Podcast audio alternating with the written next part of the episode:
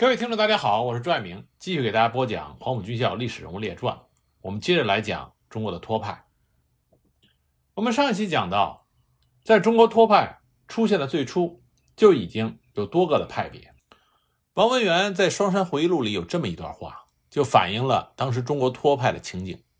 他写道：“有的在白色恐怖的猖狂中害怕了革命，把反对派看作了向后退却的一块垫脚石。”又有一些人只想利用反对派更左的名义，借以掩饰自己的消极，使自己脱党能够心安理得。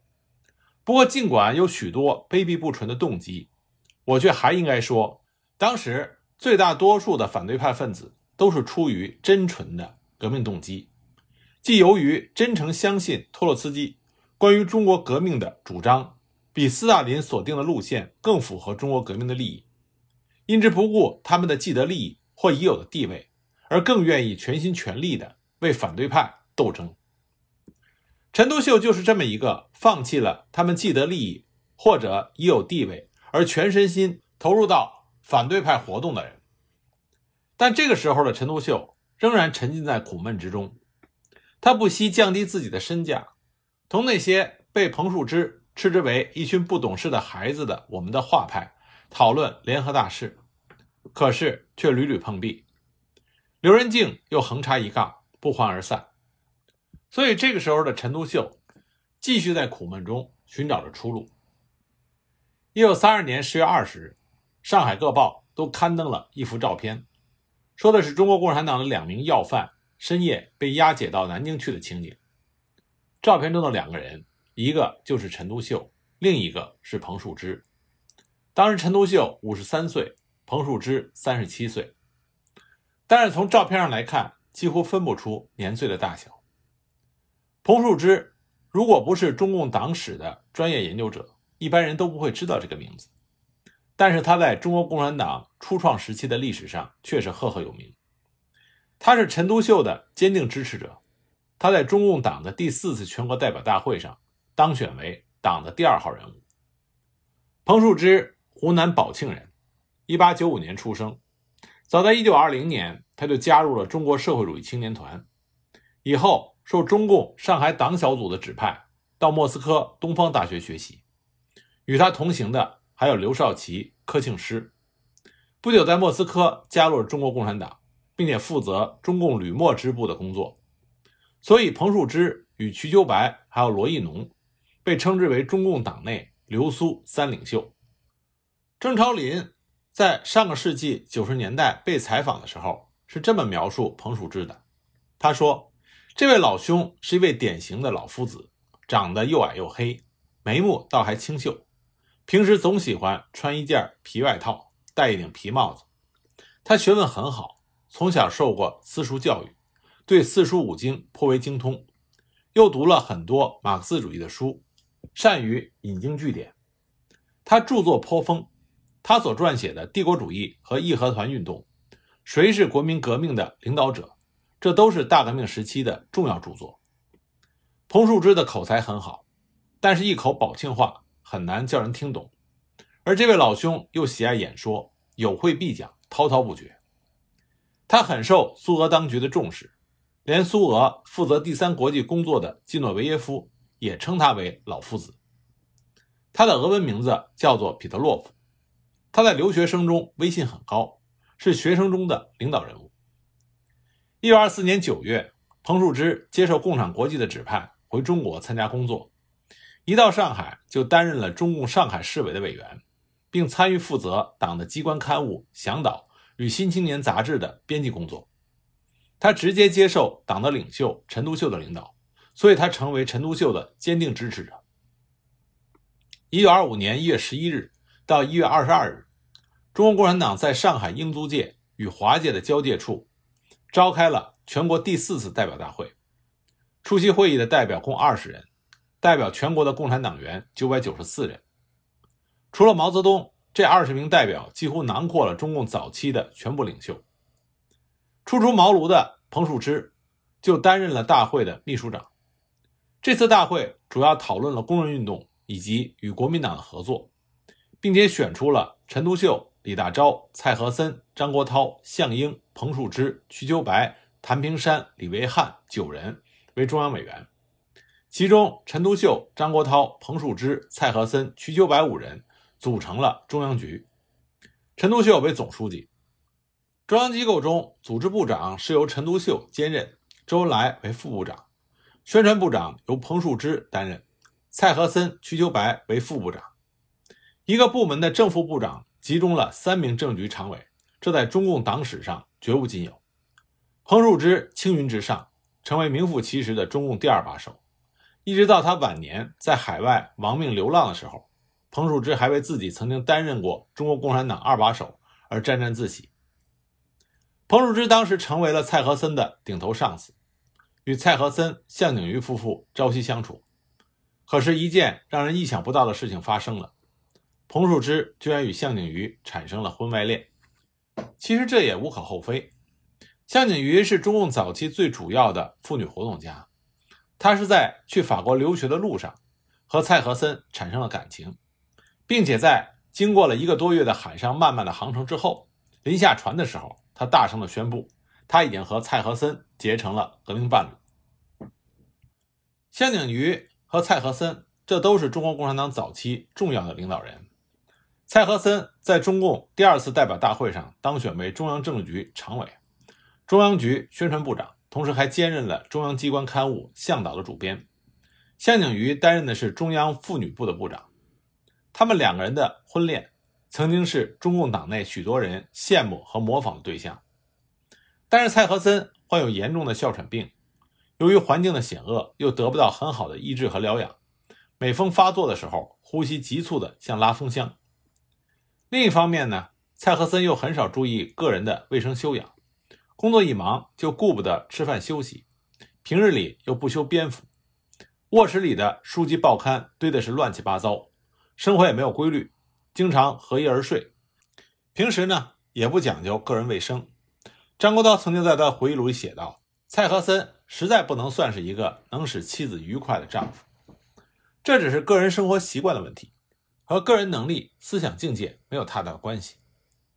那彭树之就不同了，他刚刚从莫斯科回来，春风得意，虽然外表像老夫子，但是待人接物颇有绅士风度，文采、口才都很好。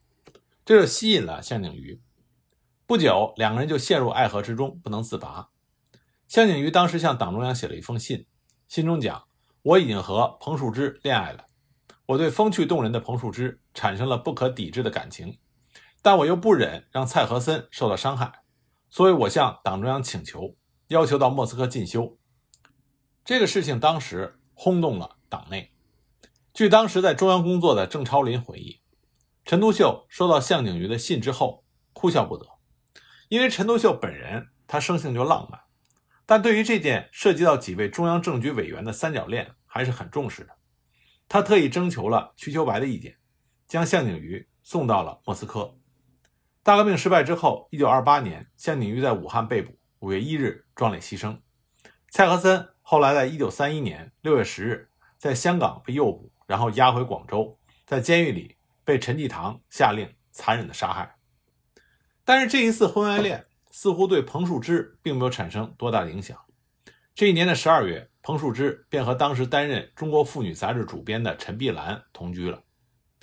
陈碧兰在中国共产党早期也是被公认的才女，她是湖北黄陂人，家境富有，是因为逃婚而跑到上海参加革命的。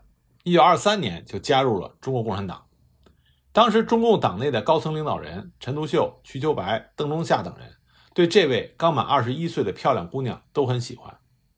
刚到上海的他，有很长一段时间就住在蔡和森、向景瑜夫妇的家里。一九二四年春天，中共中央决定派李大钊、张太雷到莫斯科参加共产国际第五次代表大会，并附带着带着陈碧兰到莫斯科东方大学读书。这个消息对当时的革命青年来讲，无疑是极大的喜讯。然而，由于党内的经费有限，按照当时的规定，去莫斯科旅费是要自己筹措的，总共需要二百元，这在当时是一笔不大不小的开支。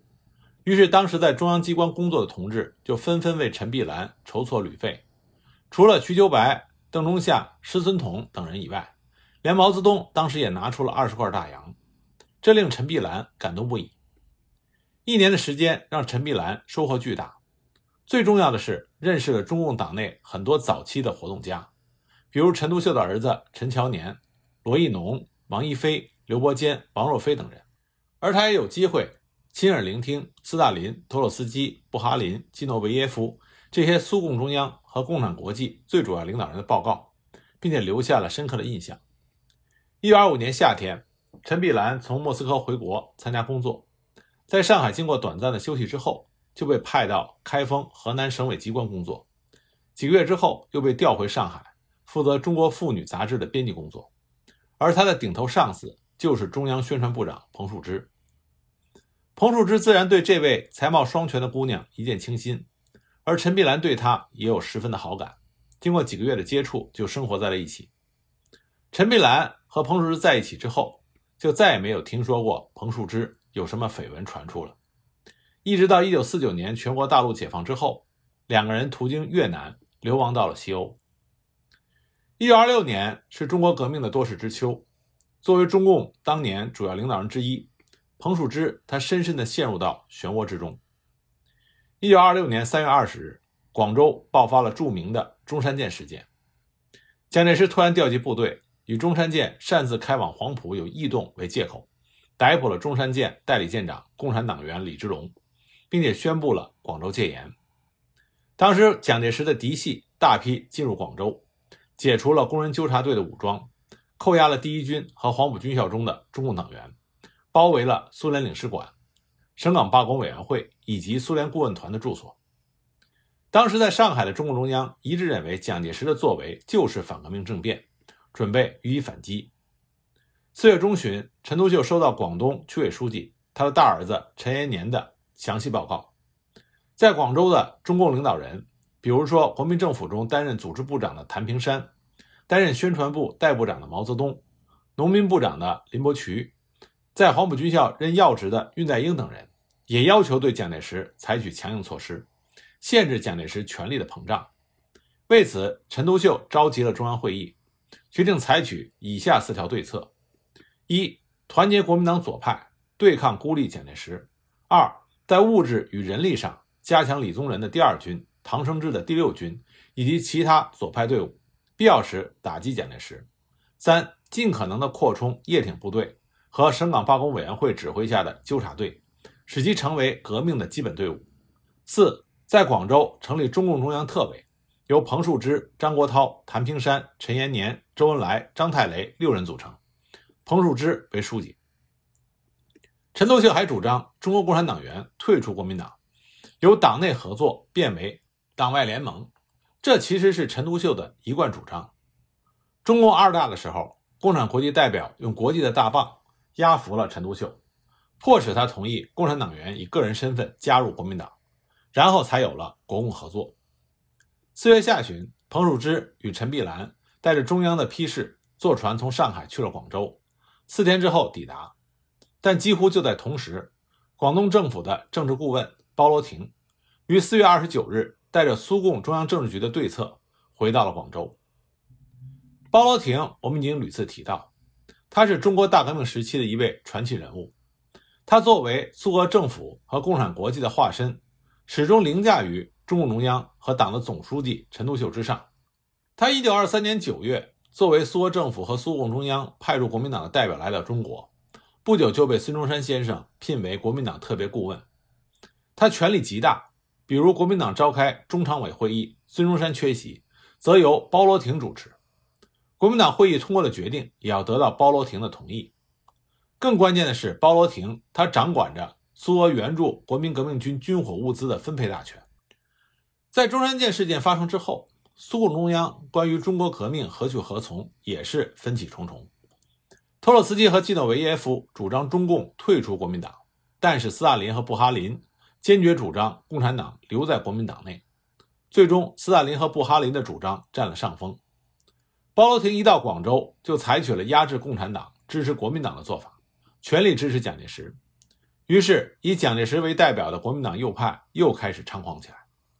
一九二六年五月十五日。国民党中央召开了二届三中全会，通过了蒋介石、张静江、孙科等人提出的整理党务案，规定加入国民党的共产党员不得担任国民党中央机关的部长，在国民党中央和省、特别是党部任执委的中共党员人数不准超过三分之一。加入国民党的共产党员的名册交国民党中央主席保存。共产国际和中共中央对加入国民党的共产党员的指示，要预先经过两党联席会议的讨论等等。那么，在包罗廷的压制下，参加二届三中全会的共产党人代表，除了毛泽东一人没有举手之外，全部举手同意了这个提案。也正是在这次会上，彭树之提到了陈独秀提出的共产党集体退出国民党的方案，但是遭到了包罗廷的压制。包罗廷甚至提出。此时此刻，共产党员应该是国民党的苦力。就这样，包罗廷以苏俄政府以及苏共中央的利益，牺牲了中国共产党和广大劳苦大众的利益，为大革命的失败埋下了伏笔。彭树之广州之行一无建树，只好带着陈碧兰在六月初悻悻地返回了上海。一九二六年七月一日，国民革命军在广州实施北伐，大革命进入高潮期。但是陈独秀和彭树之。依然抱着退出国民党的方针，对迅速发展的形势缺乏变通和驾驭的能力。一九二六年七月，在上海召开的中共第三次扩大执行委员会会议上，陈鹏二人联袂提出退出国民党的提案，遭到会议的否决。他二人将自己的主张在向共产国际报告的时候，更是遭到了布哈林的严厉指责。一九二六年八月，中共中央执委在上海召集了一次重要会议。专题讨论北伐，陈独秀提出反对，彭树之随即表示对陈独秀的支持。但是执委中，张国焘和瞿秋白反对陈独秀的意见，支持北伐。最后进行表决，以两票对两票不相上下。据说陈独秀当时勃然大怒，破口大骂。这就是长期以来陈独秀被斥之为在中共党内实行所谓家长制的由来。张国焘不敢对骂，但拒不改变主意。于是，在重要的关头，中共党内居然没有一份相应的决议。倒是陈独秀的儿子陈延年领导的中共广东省委做出了一份支持北伐的决议。一九二六年七月三十一日，根据共产国际的支持和中共党内大多数同志的意见，中共中央顺应时代的潮流，发出了第一号通告，公开表示赞同北伐。这对陈独秀、彭树之而言，无疑是一个十分沉重的打击。同时，这也表明，共产国际和苏俄在华的代表包罗廷已经准备抛弃陈独秀，开始寻找新的领导人了。一九二六年十二月底，苏联政府又派了三位代表抵华，指导中国革命。他们在武汉与包罗廷会合，经过商议，一致认为中共党的主要工作应该放在支持北伐上。他们联络了中共党内的领导人之一瞿秋白，要他撰写文章。反对陈独秀的路线。根据这三位苏联代表1927年3月递交给苏共中央的报告中说，由于陈独秀在中共党内的威信太大，目前更换领袖不太可能，只有以反对彭树之来旁敲侧击陈独秀。于是瞿秋白奉诏，借口身体不适需要休养，向中央请假，偷偷上了庐山，开始撰写反对彭树之主义的小册子。而此刻，陈独秀、彭树之正在上海，会同中共上海区委的罗亦农、赵世炎、汪寿华，还有担任中央军事领导人的周恩来，紧锣密鼓地在准备上海工人的第三次武装起义。一九二七年四月初，陈独秀与周恩来在上海与汪精卫会谈，并且发表了著名的《汪陈宣言》。之后，他又赶到了武汉，准备召开中共党的第五次代表大会。一九二七年四月二十七日到五月九日，中共党的五大在汉口召开。此前，瞿秋白撰写的《中国革命之争论问题》的小册子，已经在党的代表以及党的积极分子中广为散发。彭树之成为了陈独秀路线的替罪羊。在这次大会上，坐在主席台上的是瞿秋白等近二十人，而作为四大中央执委，也就是政局常委的彭树之，却坐在台下。中共党内的领导层面上已经没有彭树之的位子了。五大之后，彭树之带着夫人陈碧兰途经上海去了天津，担任新组建的北方局副书记，书记是王和波。但是不到半年的时间，他又回到了上海。也正是从这个时候起，他开始接受托派的主张，逐渐成为陈独秀在中国建立一个统一的托派组织最得力的助手。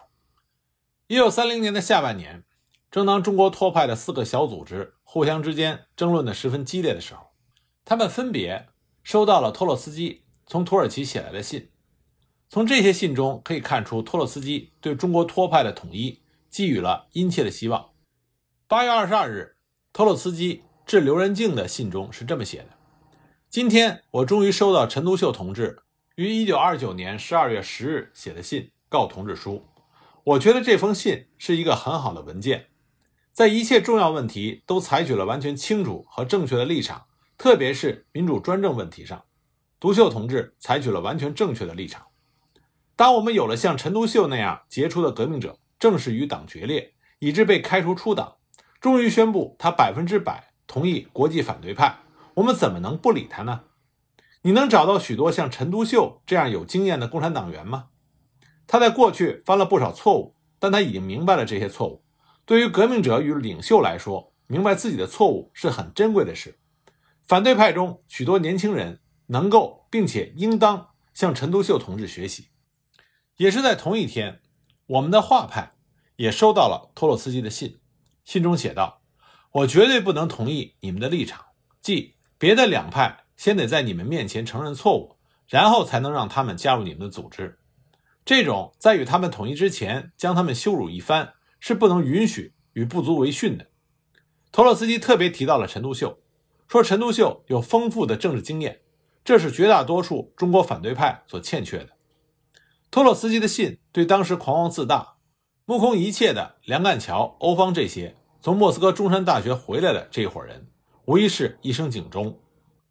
九月一日，托洛茨基又给十月社派写了一封信，信中说：“陈同志对各个基本问题所表示的意见，完全与我们的一般立场相符合。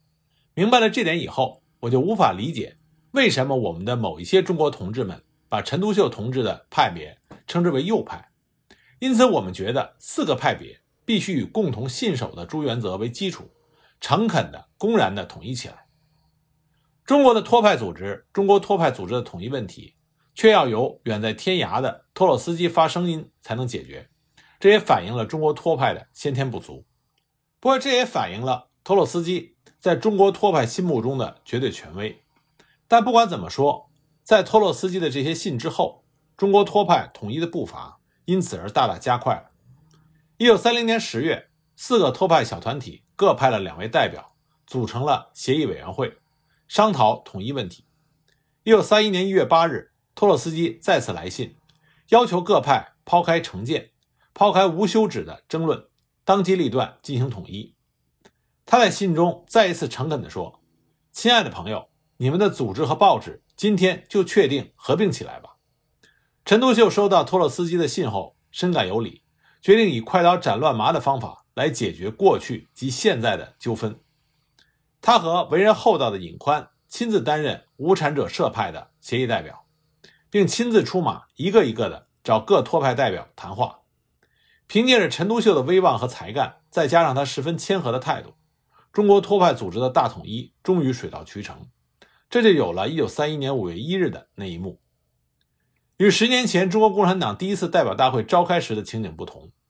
中国托派由于得不到外界的任何支持，中国托派统一大会开得颇为艰难，连开会的经费也有很大的困难。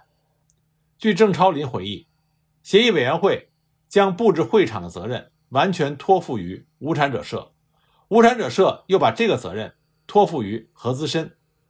何资深原先担任过中共湖南省委书记，他和毛泽东相交甚深，为了筹措经费。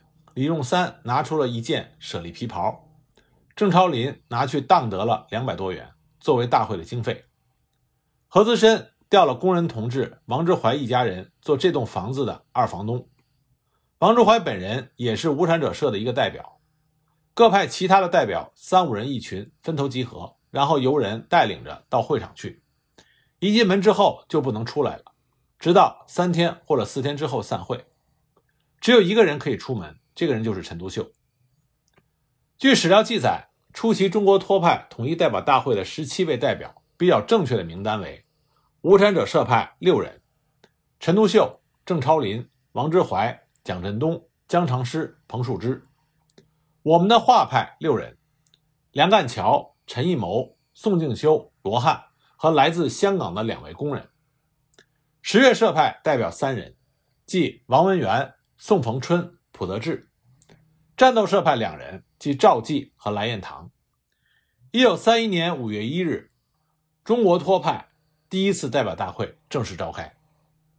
这次大会经过了激烈的争论，基本上通过了陈独秀的政治报告，通过了陈独秀提出的组织名称，即中国共产党左派反对派，并用不记名的投票方式选举产生了托派中央委员会，一共九人：陈独秀。彭树之、郑超林、王文元、宋逢春、蒲德志、陈义谋、欧方、罗汉。这里有两个小插曲，第一个是代表中原来是没有彭树之的，后来根据各托派社团人数与代表名额应该相平衡，由无产者社派增加了一个，那增加的这一个就是彭树之。在五月一日召开大会的时候，彭树之还不知道自己已经当选为代表。彭树之。根据别人的回忆，是一个名利思想颇为严重的人。他自认为在中央党内当过政局常委，一度还是中共中央的第二号人物，资格上仅次于陈独秀。现在连参加托派代表大会的资格也没有，所以他大为不满。当时写了一封信，托何资深转交给陈独秀，信中破口大骂，说这次大会是分赃大会。那么常爱做些惊人之举的陈独秀，在大会上。将这封信读了出来，并且问彭树之：“你现在还坚持信内的意见吗？”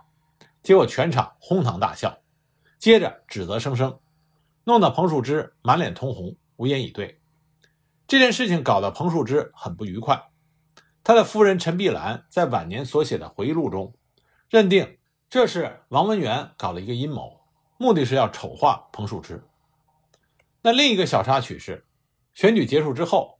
罗汉和普德志一看刘仁静和梁干桥都名落孙山，害怕以后会引起不必要的争论和麻烦，就提出让贤。陈独秀就说：“你们俩的诚意是可嘉的，但这个中央委员会是代表们选出来的，就不能随便更改，否则岂不真成了分赃大会？”他的话又引起了一片笑声，在笑声中，罗汉和普德志就收回了提议，但是梁干桥。他自认是中国托派的创始人，而他名落孙山，所以他一怒之下就离开了中国托派，回归了国民党。这是后话。五月五日，大会在休息一天之后，又举行了中央委员会第一次会议，选举了陈独秀、陈义谋、郑超林、王文元、宋鹏春五人组成了常委会，其中陈独秀为总书记，陈义谋为组织部长，郑超林为宣传部长。王文元为机关报主编，宋鹏春为秘书长。王文元以大会的名义写了两封致托洛斯基的信，向托洛斯基通报了中国反对派，也就是中国托派的统一。这两封信和中国托派统一大会的资料，现在都保存在美国的哈佛大学。不过，中国托派的命运是充满了磨难的。一九三一年五月的上海，对于中国革命党人来讲，无论是中国共产党人，还是中国托派，都是一个最黑暗的岁月。由于顾顺章的叛变，设立在上海的中共中央地下党的各级机关以及党的核心领导层，正处在极大的恐慌与混乱之中。国民党的屠刀每一分每一秒都悬在了中国共产党人的头上，而这个时候，刚刚完成了统一大业的中国托派，还沉浸在无比的兴奋之中。从他们写给托洛斯基的两封信中，可以看到统一之后的中国托派以及中国托派的领导层对于自己的认识，对于革命的前程，是抱着非常乐观和幼稚的想法。这大概也是中国革命党人在一九三一年的上海，在歌舞升平、风花雪月，但是对革命党人而言，更多的是刀光剑影、血雨腥风的上海，那么唯一的一点火光，唯一的一个亮点。统一大会之后，第一份统一的刊物。火花迅速的出版，陈义谋也积极活动，想要首先在上海将四个团体的基层组织统一起来。连陈独秀也表现出了1927年大革命失败之后少有的兴奋和激情。然而，他们没有想到的是，新的打击很快就降临在刚刚统一的托派头上。